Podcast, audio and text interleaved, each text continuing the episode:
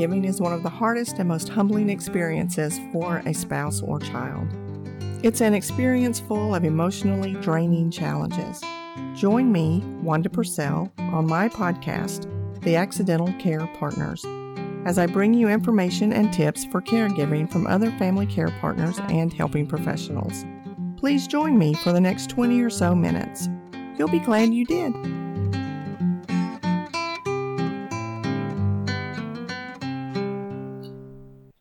Hey there. I'm so glad you decided to listen to episode 003 of the Accidental Care Partners podcast. I'm your host, Wanda Brady Purcell. In case you aren't familiar, the term care partners is relatively new and it just lumps the caregivers, care receivers, and professional care providers all into one category, or actually onto one team of care partners. As I stated in earlier shows, I have been a care partner within my own family. And if you want to know more about why I developed this podcast, go to episode 000 for those details. Being a care partner is very stressful, as you all know. And so often we are so concerned about our loved ones that we completely ignore our own health. Surely we don't mean to, but our priorities are on other people. This episode is all about coping, coping with the demands of providing care for our loved ones and finding ways to reduce our stress. Today, I encourage you to commit to caring for yourself too. This is so important for the long haul. Once the season of care partnering is over, you will be left in the state of health that you attain during this time. Stress, as you know, affects us physically, mentally, and emotionally. So we need to incorporate practices that will keep us healthy on all fronts. Do you want to be healthy when the season is finished? I know you do. I can imagine you're all rolling your eyes at me. You don't think you can afford to take time for yourself. So I want you to think about it like this. If you were working out in the world, you would be allowed two 15 minute breaks during the workday, in addition to a lunch break. And you would likely have a drive time to and from work, well, especially pre pandemic. And then you would have evenings open for rest and relaxation and family time. As a care partner, you may have found that you barely have time to go to the bathroom. Be that as it is, you do deserve time to recover each day. Yes, I said each day. But it won't happen if you don't make it a co-priority to your care partnering. In other words, a trip to the grocery store does not count as a restful timeout. I have several options for you to consider when you're ready to make yourself an equal priority with your care receiver. There are many options that can address your stress. Some of the ideas I am presenting to you are things that members of my support groups have used. Hopefully, one or more of these will be a good fit for you. Before I get to the list, I want to remind you that whatever activity you choose, give yourself permission to be totally immersed in it for the snippet of time that you have. That total concentration directed towards something you enjoy will help to fuel your caregiving activities. To receive the maximum benefits of your break times, you will need to be intentional about what you think about. I encourage you to pay close attention to the sights, the sounds, the smells around you, especially when you're outdoors. Think about what you're doing and seeing. Stay in the moment. This is a time of respite for your body and your mind. So, first on my list is a nature walk. There are scientific studies that show how nurturing this can be, even if the walk only lasts 10 to 15 minutes. Before you re enter the house, take a minute to stretch out your limbs, stretch your neck, roll your shoulders, simply relax your body. You will reap the benefits of just 10 to 15 minutes outside if that is all you can spare. But of course, 15 to 30 minutes would be better. But feel free to start small and build up to a full 30 minutes. I used this many days when we were caring for my mom. They had a long winding driveway, and I would step out and walk to clear my head and release a few tears if I needed to. My next suggestion would be sitting on your porch, on your swing, your glider, your rocker, or even just on the steps, away from the scene of caregiving. This can be restful, but again, make it an intentional time out and enjoy the sights, sounds, and smells around you. Allow your body to relax and rest with a gentle movement. Do not use this time to make the grocery list. Take time to stretch out your limbs, your neck, your back, and release all the tension. Now, this one is going to sound pretty indulgent, but it is an awesome option. Soaking in the tub. I haven't done it in years, but I hear it's still very effective. Use soft music and essential oils to promote relaxation. If possible, take a full 30 minutes to get the maximum benefit. Sadly, I didn't take time for it, but I can see how it could be beneficial for you. My favorite go to was tending to flowers. This has always been something that is restful and completely mesmerizes me as I look at the beauty of the flowers and tend to their needs, and it's very restful to my soul. So maybe this would be something you might try.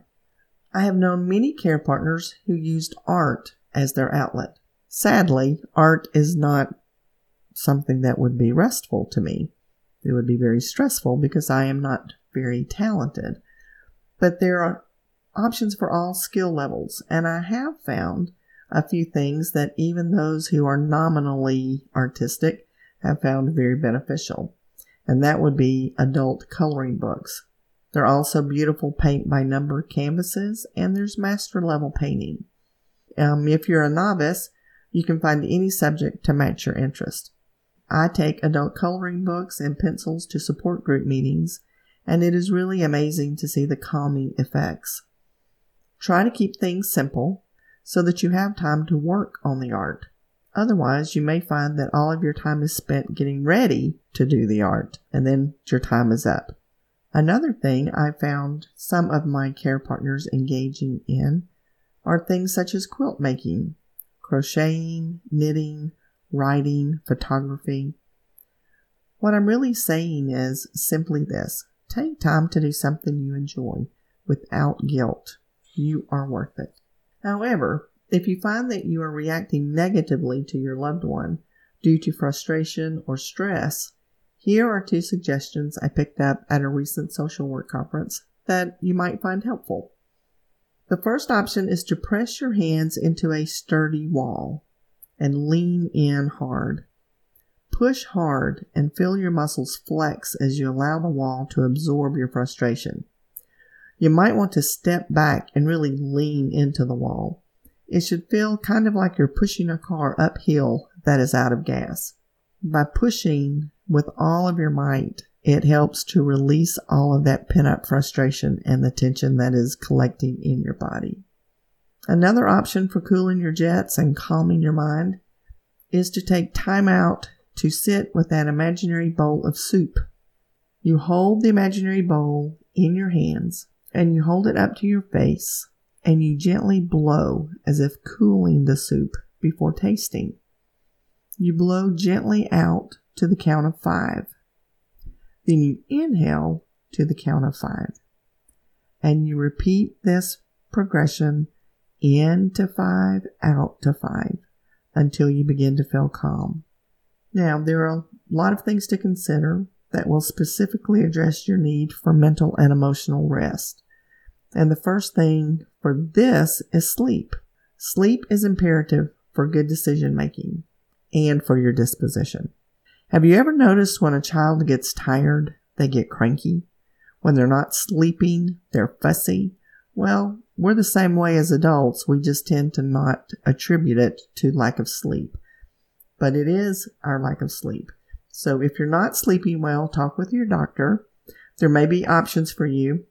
I won't make any recommendations for any kind of sleep aid other than to say you need to have a good night's rest. Prayer and meditation can also be used to renew your mind and your heart. This can be very simple. Select your favorite readings and use them to focus your thoughts. You can use something from scripture. You can use poetry. You can use a favorite novel that you've read a million times that you're so familiar with that you just don't have to think too hard about it. anything that can calm your mind and bring rest. I love to listen to music. This is something else you can use to focus your thoughts, and it can be used to calm or energize you. So select your music based on whatever your needs are. But here's a word of caution for you. If you're listening with your care receiver, the music you choose can also influence their mood and their behavior. So be mindful of how they react to your selections. If you select music that they know, that they're familiar with, especially for the older generations, you know, the big band era, you may find that it really does energize them. But if you're trying to get them to calm down and go to sleep, that's probably not going to be the music you want to choose. So just be mindful of how it affects you and how it affects them. And if you need to listen separately or at separate times so that you get what you need and they get what they need, then you can always do that too. Now, I want to go back to addressing your needs for your body.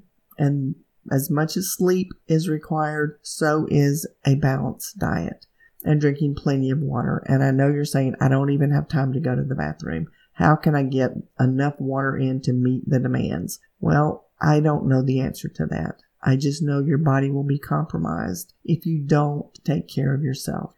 Junk food will give you a short term boost, but it's going to be hard on your body in the long run. So give yourself permission to eat well every day.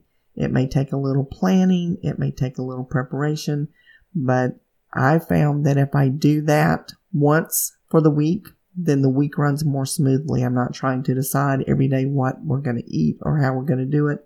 I already knew, and the prep work had already been done. But here's the thing I want you to remember when you pause to care for yourself, you will provide better care to your loved one. When you're running on empty and full of stress, that will carry over into the way that you provide care. The way you speak to them, the way you touch, the way you address them will all be affected with how you're feeling in your own body and mind. So whatever stress you're feeling, they're going to feel. But on the other hand, whatever calm and peace you're feeling, they will also feel that. And that will be better for both of you.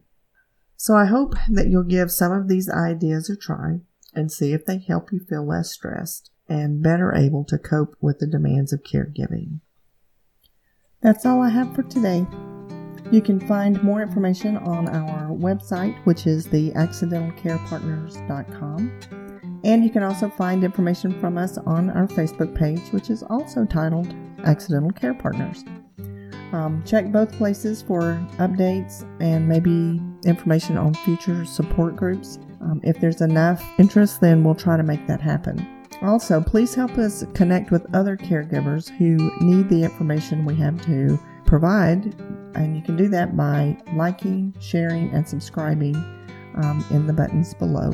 We can be found on iTunes, Stitcher, and Spotify, or wherever you get your podcast. Um, show notes and tip sheets will be posted on the accidentalcarepartners.com website, and you can also leave comments there. Another way to reach me would be through email to carepartnerspodcast2020 at gmail.com.